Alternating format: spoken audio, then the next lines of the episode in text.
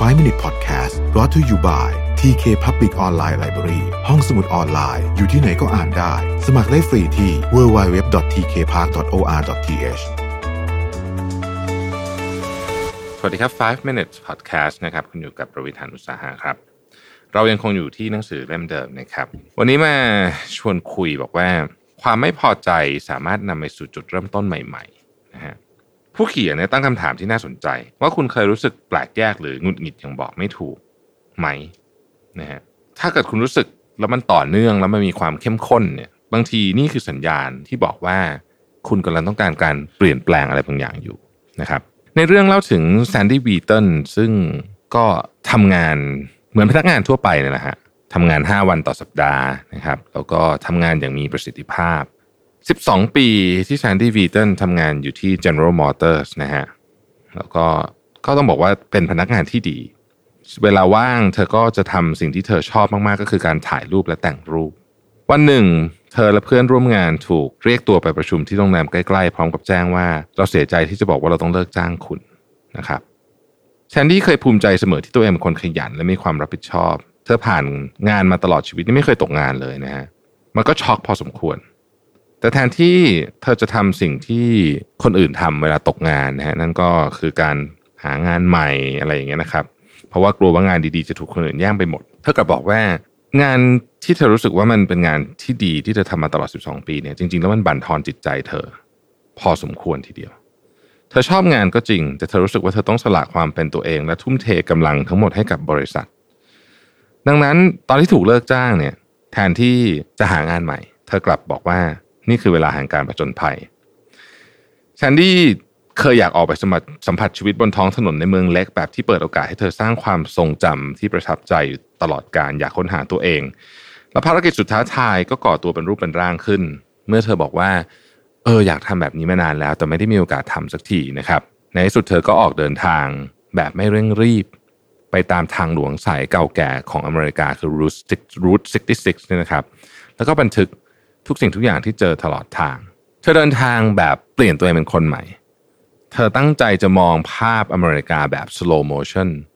ตลอด 6 สัปดาห์ที่เธอเดินทางเนี่ยนะครับเธอถ่ายรูปไป 60,000 รูป รูปเนี่ยถูกกดจากชัตเตอร์แทบทุก 2-3วินาทีจากกล้องที่ติดอยู่หน้ารถนะครับ เธอจะนอนตามจุดพักรถ แล้วก็ตื่นเช้าเพื่อเดินทางอีกครั้งหนึ่งนะฮะหลังจากทำงานตรากตรำในบริษัทมาหลายปีชีวิตก็วนๆวันจันทร์ถึงศุกร์ก็ทำงานเสาร์อาทิตย์ก็เหนื่อยนอน แล้วก็ตื่นเช้ามาทำงานใหม่เนี่ยนะครับ เธอค้นพบว่านี่เป็นวิถีชีวิตที่น่าตื่นเต้นมาก จังหวะนั้นเองทำให้เธอตระหนักว่าที่ผ่านมาเธอพลาดอะไรไปบ้าง ถนนสายนี้ดูเหมือนจะมีโอกาสมากมาย รอเธออยู่นะเธอเริ่มเดินทางโดยมองมันกันเป็นการค้นหาตัวเอง และบันทึกสารคดีไปด้วยนะครับ สิ่งที่น่าสนใจก็คือ มันพาเธอมาสู่อาชีพใหม่นะ พอกลับบ้านเกิดในแคนาดา เธอเริ่มได้รับข้อเสนอให้ไปบรรยาย และส่งภาพถ่ายเข้าร่วมในเทรรศกาลใหญ่หลายแห่ง หนึ่งในภาพของเธอปรากฏอยู่บนนิตยสารศิลปะชื่อดัง ในขณะเดียวกันเธอก็คว้าโอกาสใหม่ด้วยการลองเป็นไกด์นำเที่ยวแถบมาริไทม์ซึ่งเป็นสถานที่ที่เธอเติบโตมา โอกาสนี้ทำให้เธอมีงานพิเศษในช่วงฤดูท่องเที่ยวของแต่ละปี และเหลือเวลาอีกมากในการตามความฝันด้านศิลปะและการเดินทาง การเปลี่ยนตัวเองเป็นคนใหม่ของแซนดี้พาเธอวกกลับมาที่บ้านเกิด ทว่าสิ่งที่เกิดขึ้นแตกต่างจากที่เคยหวังไปโดยสิ้นเชิง พอมองย้อนกลับไปเธอบอกว่าเธอรู้สึกพอใจมากที่ได้ทำภารกิจนี้ เพราะเธอได้มีชีวิตใหม่ เธอบอกว่าเธอมีแค่ชีวิตเดียว เรามีแค่ชีวิตเดียว แล้วฉันก็ดีใจที่ได้ตัดสินใจทำอะไรแบบนั้นนะฮะแซนดี้บอกว่าการเดินทางครั้งนี้เนี่ยทำให้เธอรู้ว่าจริง ๆ แล้วเนี่ยชีวิตของคนเราต้องเริ่มตั้งคำถามก่อนว่า เราอยากได้อะไรกันแน่ คำถามนี้เป็นคำถามที่ดูเรียบง่าย หากแต่คนจำนวนน้อยมาก ที่เคยคิดถึงเรื่องนี้จริง ๆ หากว่าตอบได้แล้วว่าคุณต้องการอะไร คุณต้องหาทางลงมือทำให้มันเกิดขึ้น ไม่อย่างนั้นชีวิตคุณก็จะผ่านไป แล้วก็วันหนึ่งคุณก็จะพบว่า คุณใกล้จะหมดเวลาบนโลกใบนี้ และยังไม่ได้ทำสิ่งที่หัวใจตัวเอง เรียกร้องหา น่าสนใจนะครับ เรื่องนี้ไม่ได้มาเริ่มต้นมาจากคนที่อยู่ดีก็ลุกขึ้นมาอยากจะ เดินทางแต่ว่าเกิดมาจากความจำเป็นหรือว่าความบังเอิญที่ตกงานด้วยซ้ำนะครับ ผมคิดว่าหนังสือเล่มนี้ก็มีเรื่องราวแบบนี้เยอะ แต่ว่ามุมมองของแต่ละคน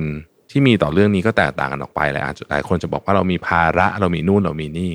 แต่เชื่อไหมครับว่าถ้าเกิดเราจัดการชีวิตจริง ๆ เราต้องการจะทำมันจริงๆอะผมเชื่อว่าทุกอย่างที่เป็นข้อจำกัดที่เราเคยคิดบางทีมันค่อยๆคคลายออกไปได้ เราก็สามารถทำสิ่งที่เราอยากทำได้ ขอบคุณที่ติดตาม 5 minutes ครับ สวัสดีครับ 5 Minute Podcast Presented by TK Park